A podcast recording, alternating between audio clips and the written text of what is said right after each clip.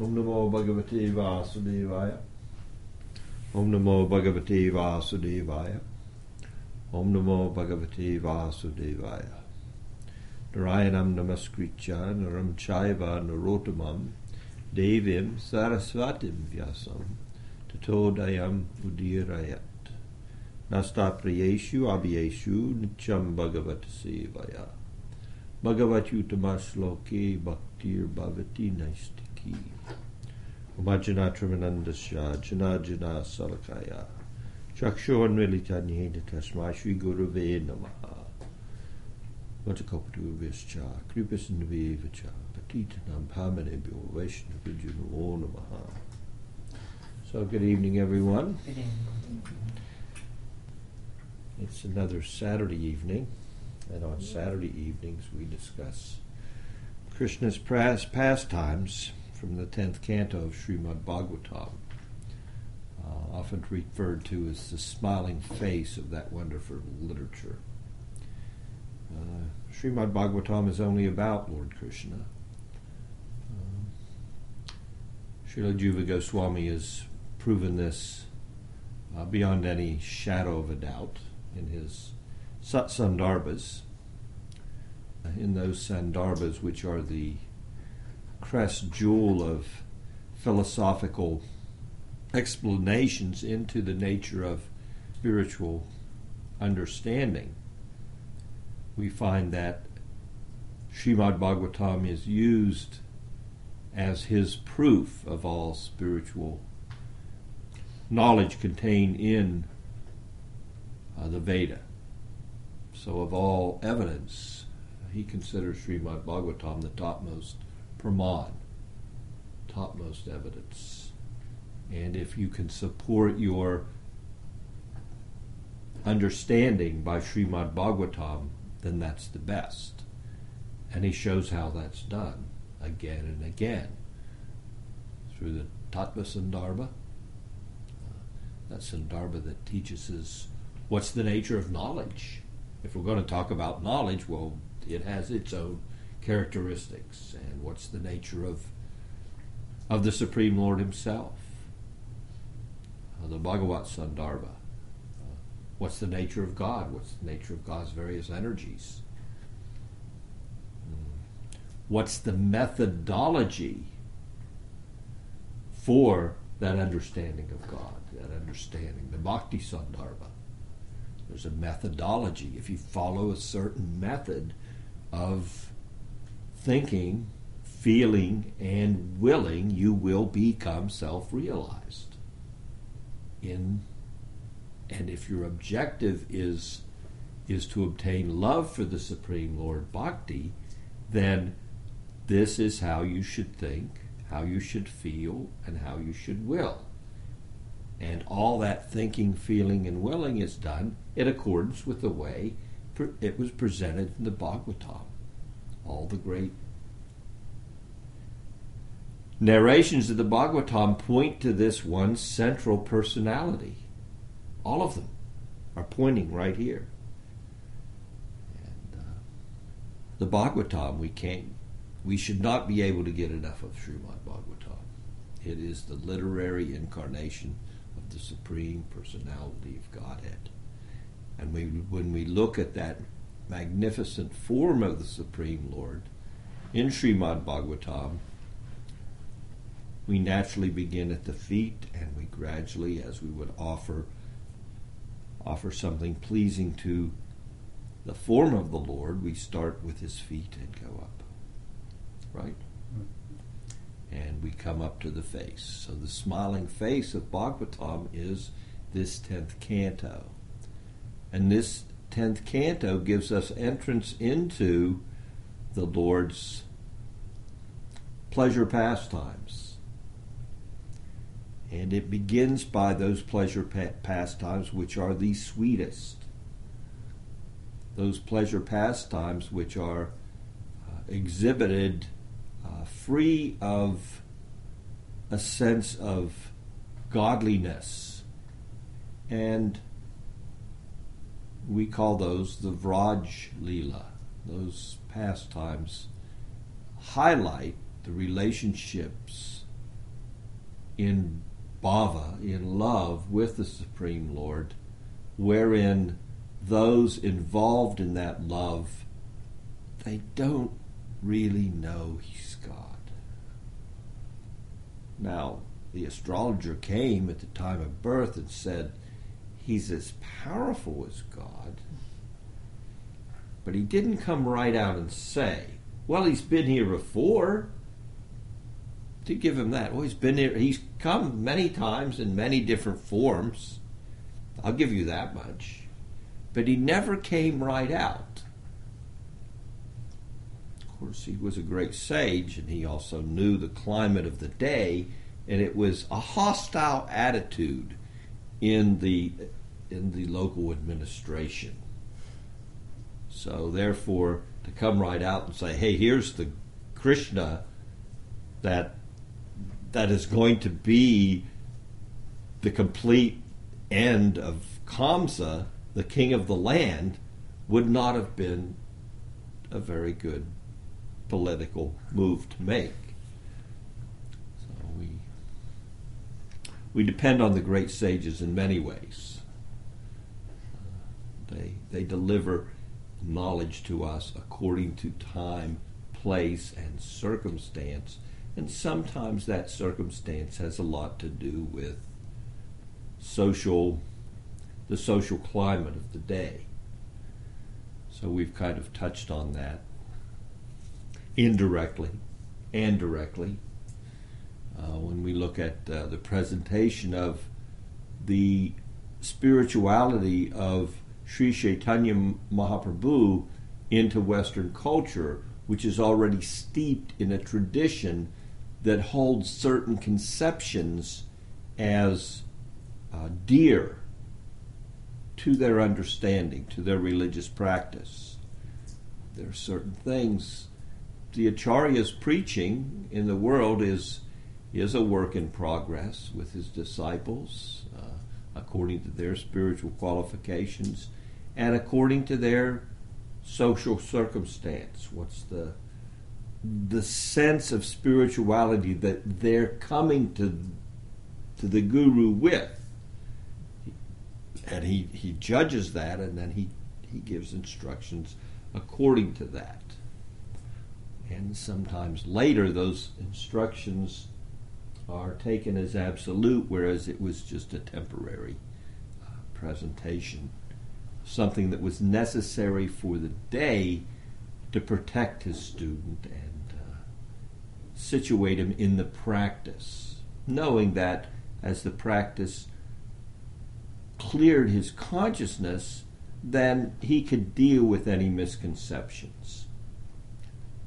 We see this uh, specifically in in the introduction of uh, our spiritual master, His Divine Grace A.C. Bhaktivedanta Swami Srila Prabhupada, in coming to the Western world and having a, a huge uh, Judeo Christian uh, following, Westerners.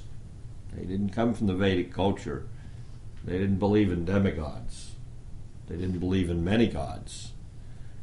They didn't even have much of a conception of what and who God was, except a servant of God. And they said, "Well, that's God." Not really, not really looking deeply as at what it means when when the servant of God says, "I'm as good as God." For you, as a student, that's that's a proper conception and uh, you're here in this world because of original sin. Isn't that what they call it? Original sin, eating an apple, or so these things are there, and uh, the guru is expert in, in putting things in the proper perspective according to time and circumstance. So there was a time and circumstance when Krishna appeared and uh, he was immediately uh, rushed away from the palace of Kamsa in the middle of the night through hell and high water, uh, taken away from that place uh, to the land of uh, Gokula, and he was raised as someone else's son. Well, not really, but that's another story. We're not going to go there tonight. Tonight we're going to talk about Krishna's another step in the process of Krishna coming of age. And we're going to talk uh, about that. We've been kind of discussing his his becoming a young man. We consider a child, but in their culture, the child started work at an early age. It wasn't really like indentured servitude or child labor because these young boys were anxious. They were chomping at the bit to become cowherdsmen. I mean, there's nothing in there. That's what they wanted.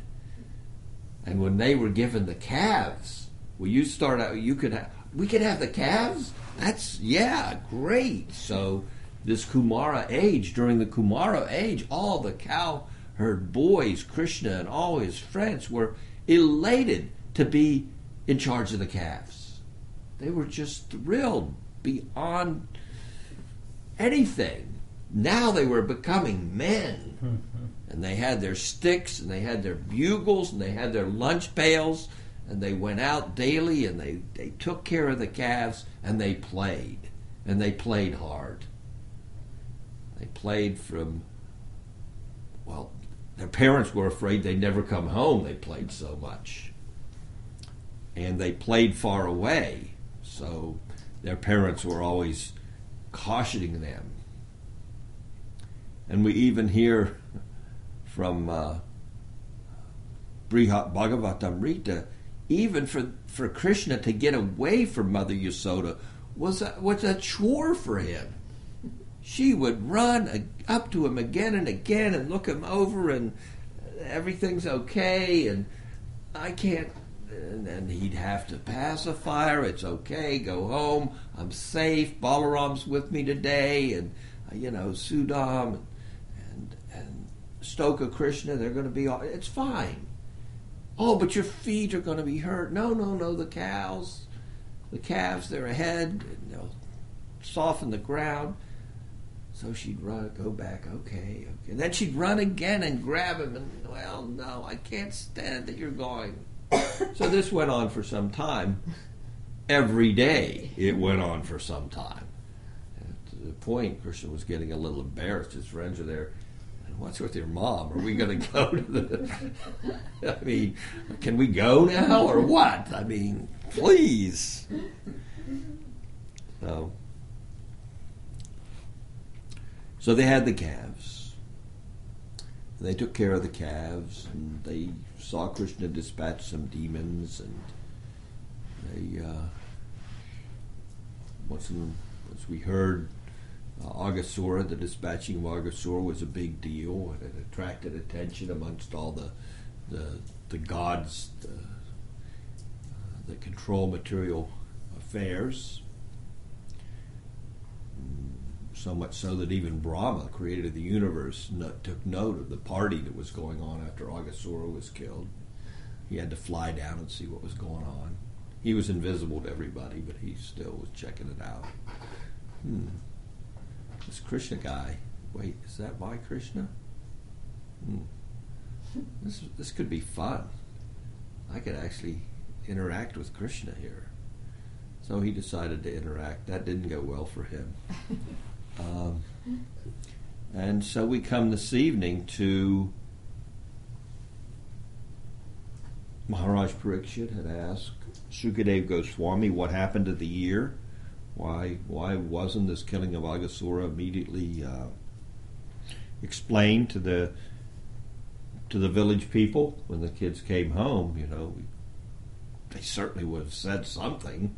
It wasn't their nature to keep their mouths shut. You know, they're young kids. It's not. It's no secrets with young children uh, at that age, uh, Kumara age, from one to five, calf herders up to that age.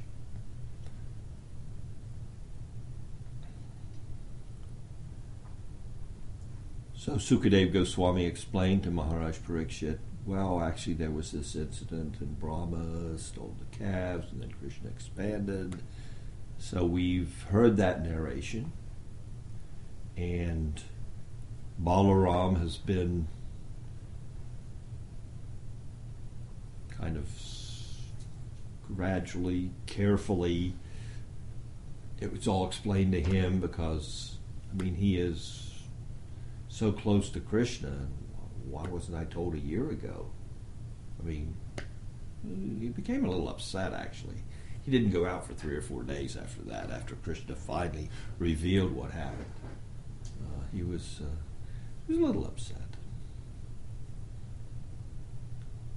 So the boys are, are coming to the Pauganda age, and now things are going to change again. Now we need to know that when we look at the smiling face of Krishna in the Bhagavatam, we're seeing a, a sampling of the Leela of Krishna. So when we hear of a specific day and the killing of a specific demon and a specific demigod like Brahma coming down, or all the demigods having a party and throwing flowers. Well, there were 365 days in every one of Krishna's years. And they partied and they killed demons and they went on adventures and played together every day like that. So our Bhagavatam is giving us a, a sampling of that Bhomi Leela when Krishna comes on the earthly plane and uh, uh, Vrajabhomi, Vrajabhumi, it's, it's, it's here. Mother Earth is supporting the pastimes. Oh, actually, she begged for the pastimes at the very beginning, but that's another story before we're here. So I won't try to go down that road right now. But she begged uh, Krishna help, help. These demons are all over the face of my, just making a mess of everything, killing my inhabitants, killing the animals, plants, exploiting the resources of, of me. What do I do? Please help.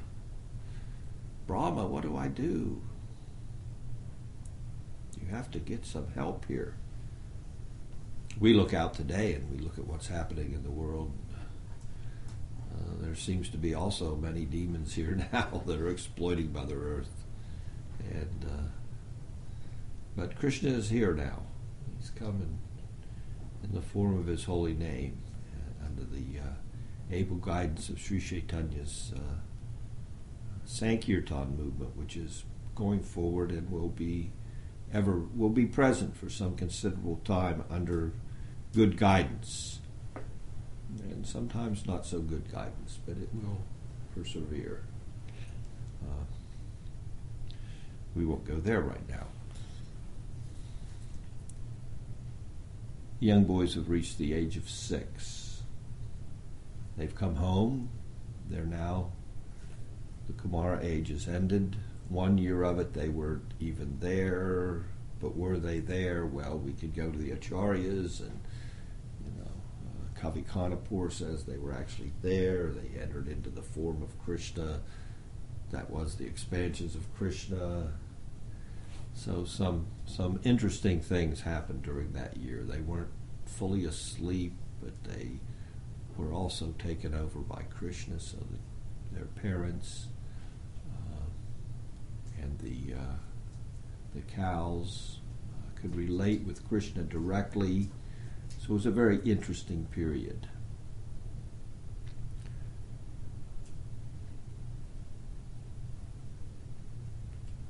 So they graduated.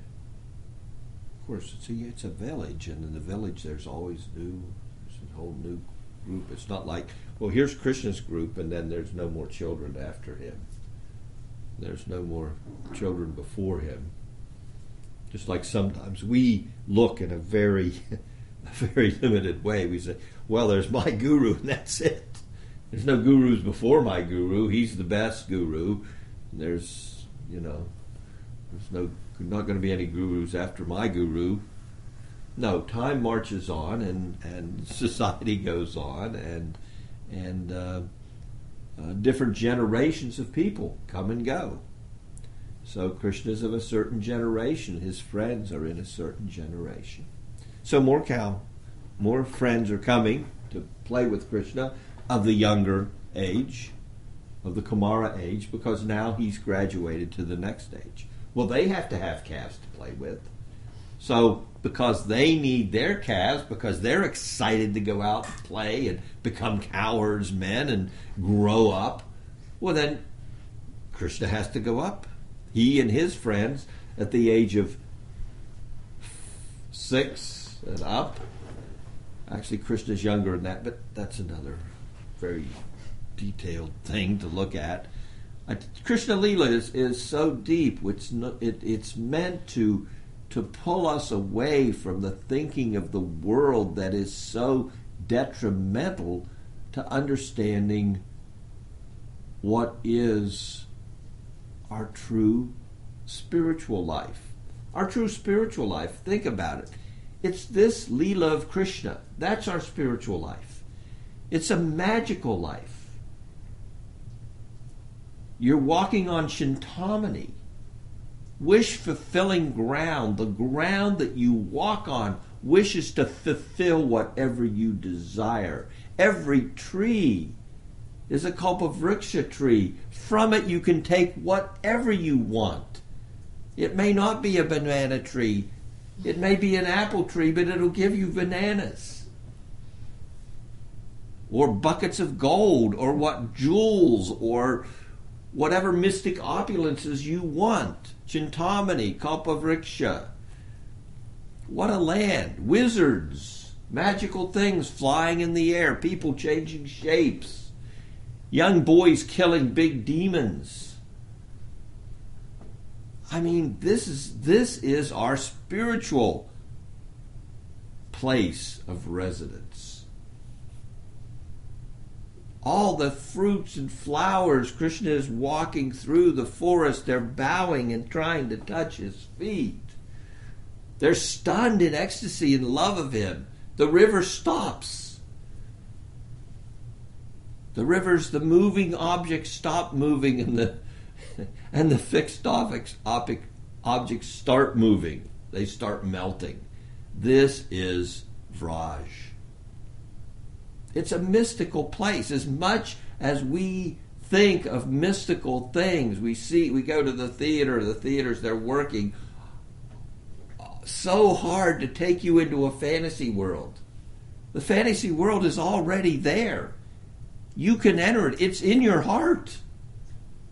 You've taken to a practice, and through that practice and through that initiation, you've been given a passageway into the greatest fantasy world, which is the Supreme Lord's Leela, his dream, made specifically and totally for his absolute pleasure.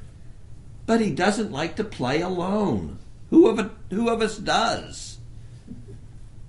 So we're allowed entrance into this place, and there's these. It, it's amazing. If we think about it, if you think, you read the Bhagavatam, look at the what is being said here.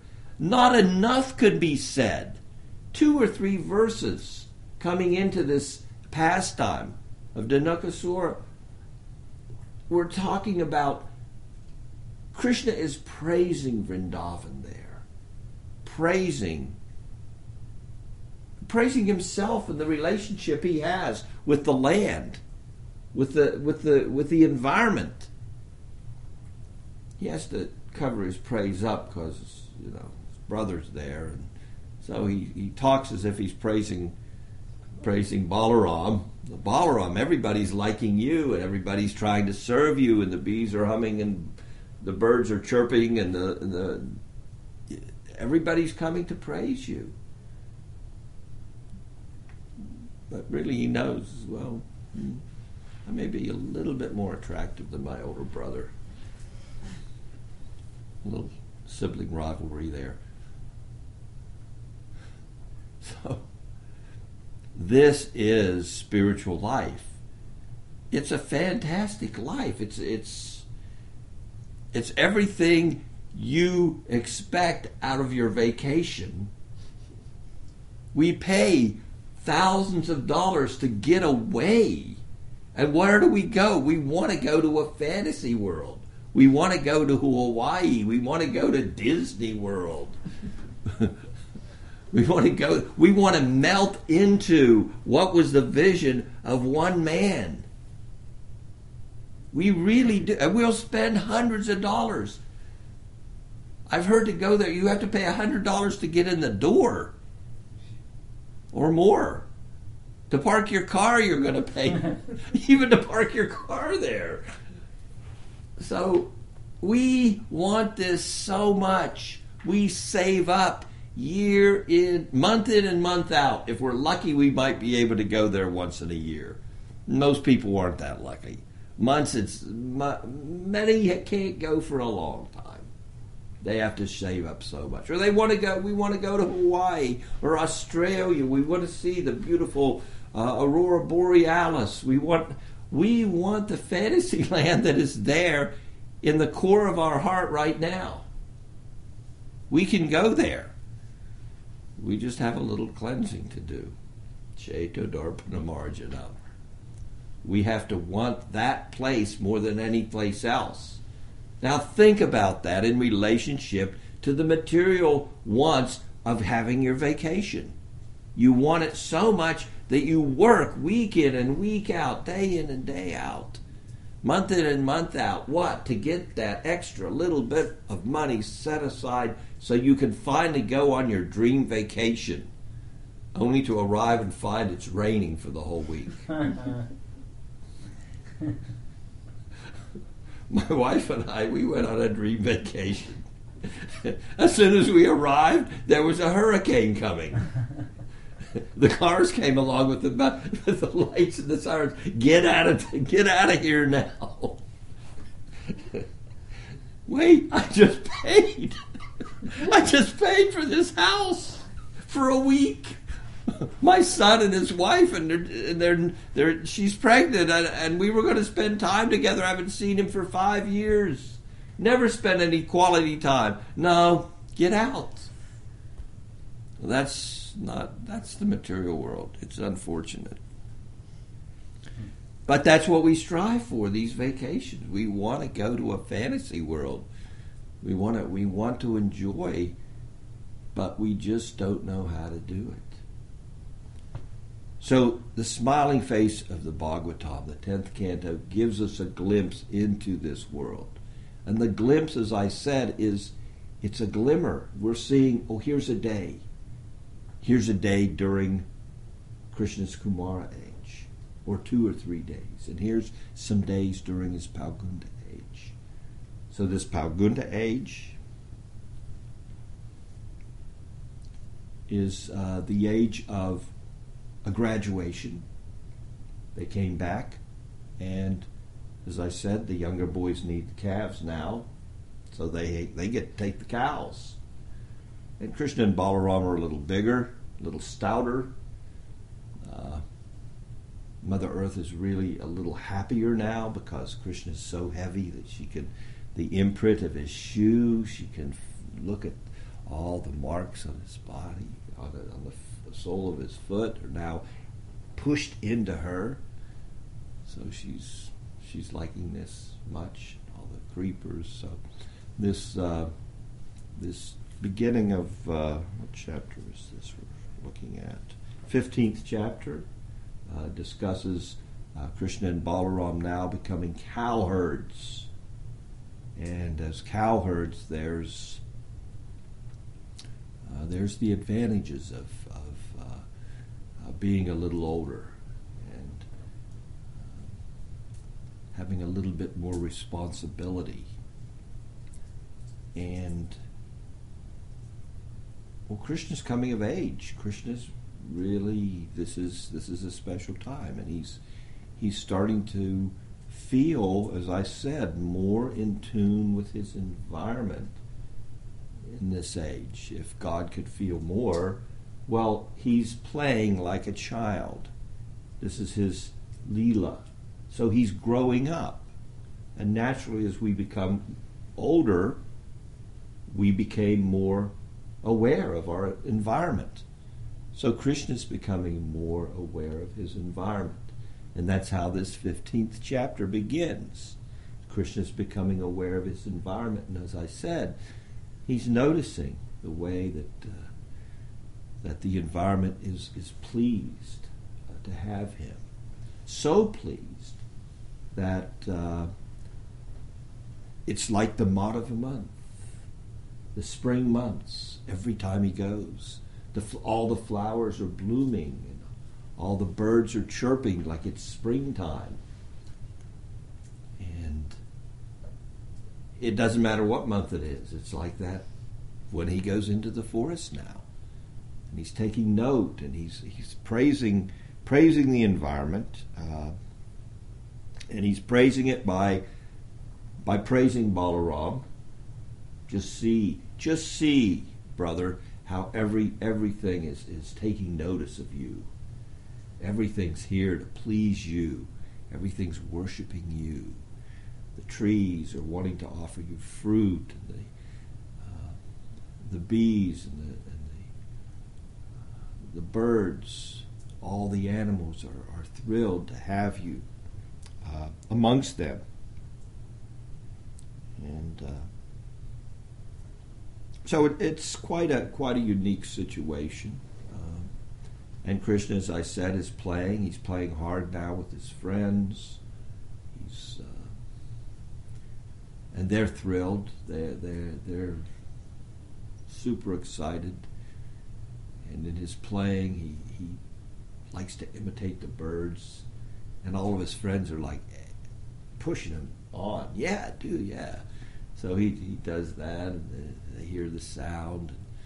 Uh, so the Bhagavatam, there's verses here bringing out these characteristics of Krishna's interaction with the environment and how he's imitating the birds, imitating the uh, the other animals, and uh, he, will make his voice real low, and he'll make the sound of a of a, of a lion or a, or a tiger, and he'll all the children get his, his associates will be a little scared. And we better get out of here run away and he'll run with them. Although he's he made the sound to begin with. So uh, hard to imagine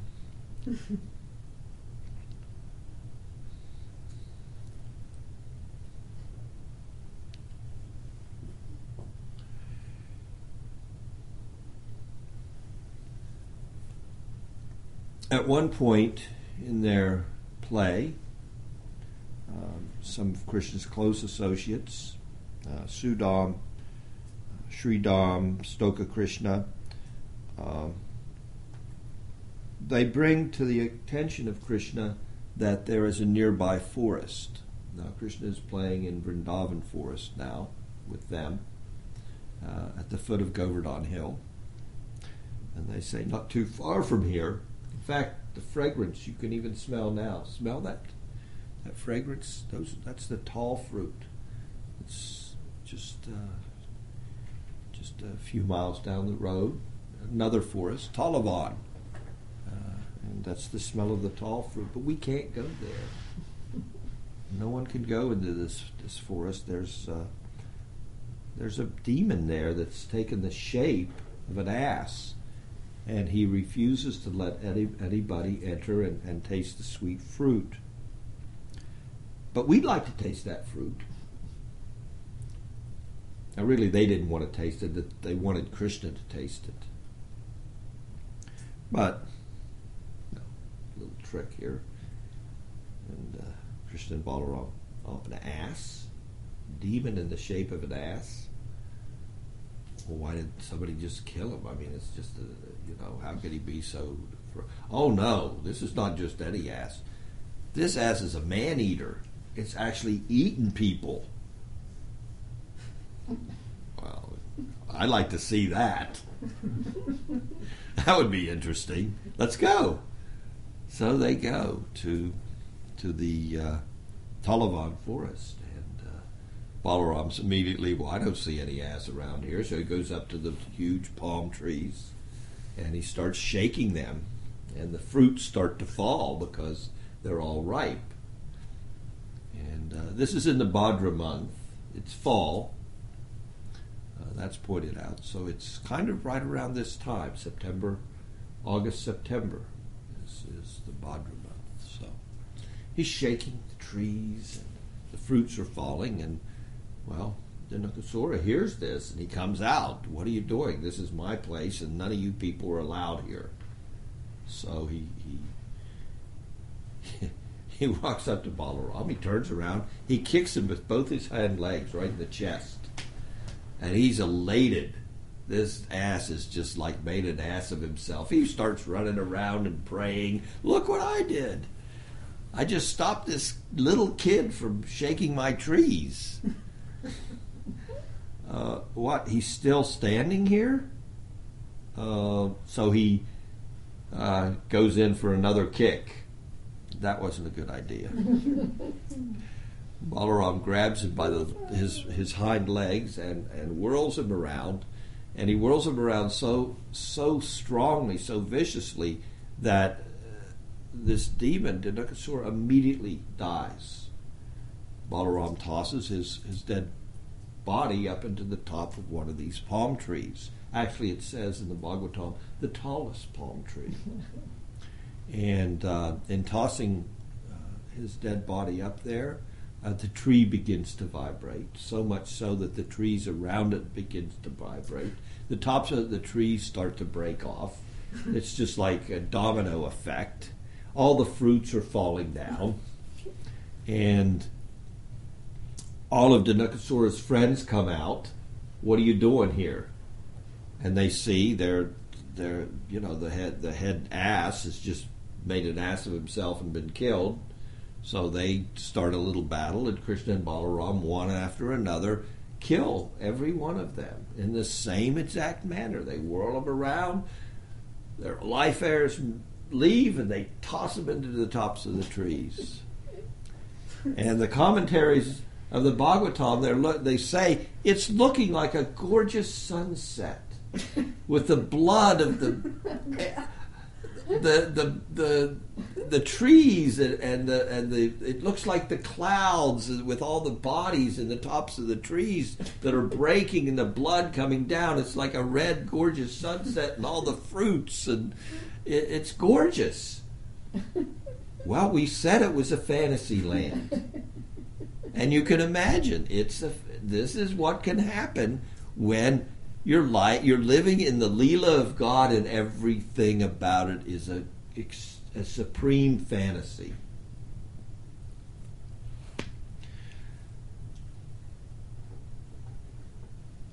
So now we have a lot of fruit to eat, but the the fruit's mis- mixed with the blood, so the cowherds don't touch the fruit, but they enjoy the fragrance, and to that, that's in and of itself satisfied their appetite. Mm. And then Krishna and Balaram return to Vraj. And that's a whole explanation again. So, both in going to uh, the forest with the cows and returning home that evening, Sukadev Goswami opens the window for us so that we can look into the loving sentiments that everyone is starting to develop for Krishna. Very deep love is, is coming from as Krishna and Balaram come back, the dust from the calves is falling on their bodies, and they're they're they're just it, it, it it's you know when your kid comes home from playing all day, it's like, boy, you look a mess. Well, here's Krishna coming home with the dust of the cows, and he looks more gorgeous than when he left. Again, this is Vraj. This is a place of magic. It's a place of wonder. Everything there is wonderful. So there, Sukadev explains them coming back, and, and the, the feelings of the young girls are starting to blossom. Krishna's a little older, shoulders a little wider, chest a little bigger, and the his face, his eyes, his lips, they start to become attracted. They start looking like they start to show him some signs, and he's like, "Yeah, okay, I'm up, I'm up for that." And the, and and Vishwanath Chakravarti, the way he explains uh, those reciprocations in his commentary in his Tika to to this tenth canto. Fifteenth chapter is quite quite intimate as to how how the different bhavas, the different loving exchanges are starting to develop, and the the competition between, uh, you know, the smiles of the gopis and the and the looking of the gopis and the gopis hearing Krishna's flute, and hearing and seeing him and smelling him and wanting to taste him. And then there's a competition between their senses. And they're trying to steal that. The, the, but then they still have to remain shy. So the you know they have to cover their eyes and their face. No no. And then but they lose the battle. And krishna's a little thief and he wants to steal that that that attraction that they have for him. He wants to reciprocate with that. So he, he sneaks in like a thief and steals their glances and steals their, you know, steals steals that sense they have of wanting him. It's quite an amazing uh, uh, couple of purports there, which I can't even begin to to give a glimpse into, but it it we see Krishna is coming of age, and he's he's starting. All the residents of Vraj are starting to fall more deeply into love with him, and he is starting to reciprocate even more and more deeply. Uh, this builds to a crescendo uh, from from from the time he, he came from from Mathura and came as a, as a young baby, stole, snuck away from the king's palace to the time that he returns to that palace of the king and dispatches him, the loving sentiments for Krishna are increasing unlimitedly to the point when he finally leaves, the residents are completely devastated. One thing I do want to share with you uh, regarding these particular, the dispatching of the demons by Krishna uh, is I'm always drawn to Bhakti Vinod's um, explanation of what these demons represent to us. Because as we hear these pastimes, something's happening. Not only are we being entertained by Krishna Lila, but we're being purified by Krishna Lila. And this purification is happening just as Krishna is actually dancing on our tongue as we chant His holy name, and our and our whole heart, our heart is being purified by this Sankirtan movement. So similarly, as we in, involve ourselves in Krishna Katha by hearing it or by chanting it and by remembering it, being thrilled by it and becoming more and more attracted to it and understanding its unlimited wonder and and the depth. As as far as you go into these pastimes there is that much further to go.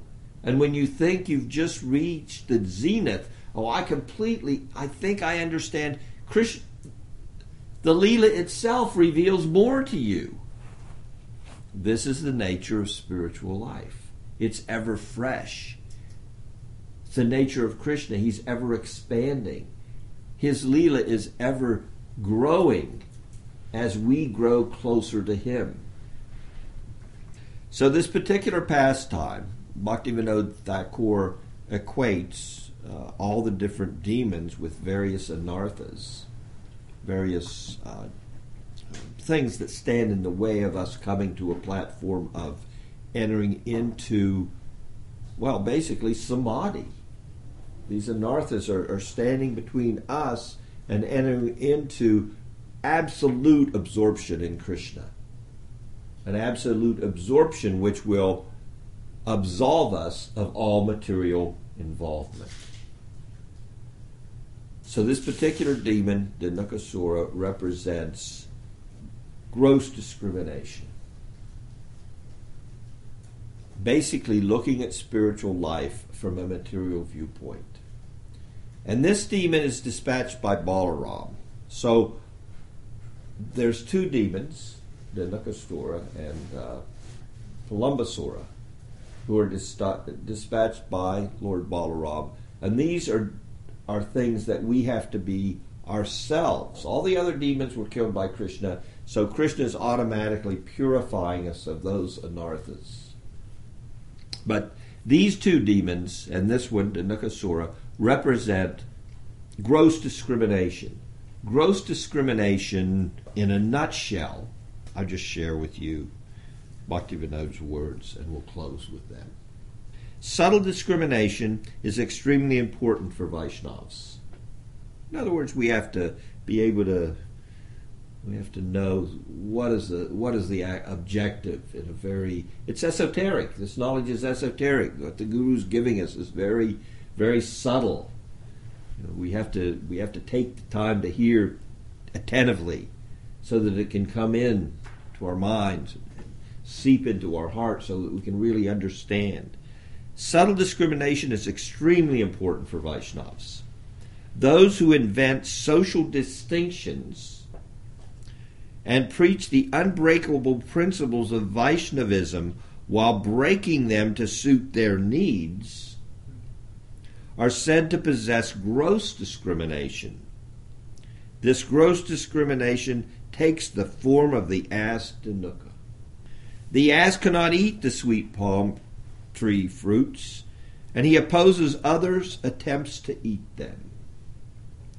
The purport is that the previous acharyas of the authorized sampradayas have written many spiritual literatures, which people with gross discrimination neither understand nor allow others to see. As like devotees who are simply interested in the regulative principles and under the control of gross discrimination are unable to attain a higher platform. Vaishnav principles are so unlimitedly exalted that those who simply remain entangled in the regulative process without endeavoring to understand the science of attachment are comparable to ordinary fruitive workers. Therefore, until the ass Dhenukasura is killed, one cannot advance in the science of Vaishnavism. Boy, I have a lot I'd like to say about that, but my time is up.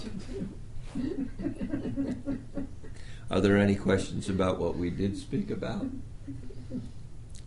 Thank you so much for your association. Hare Krishna.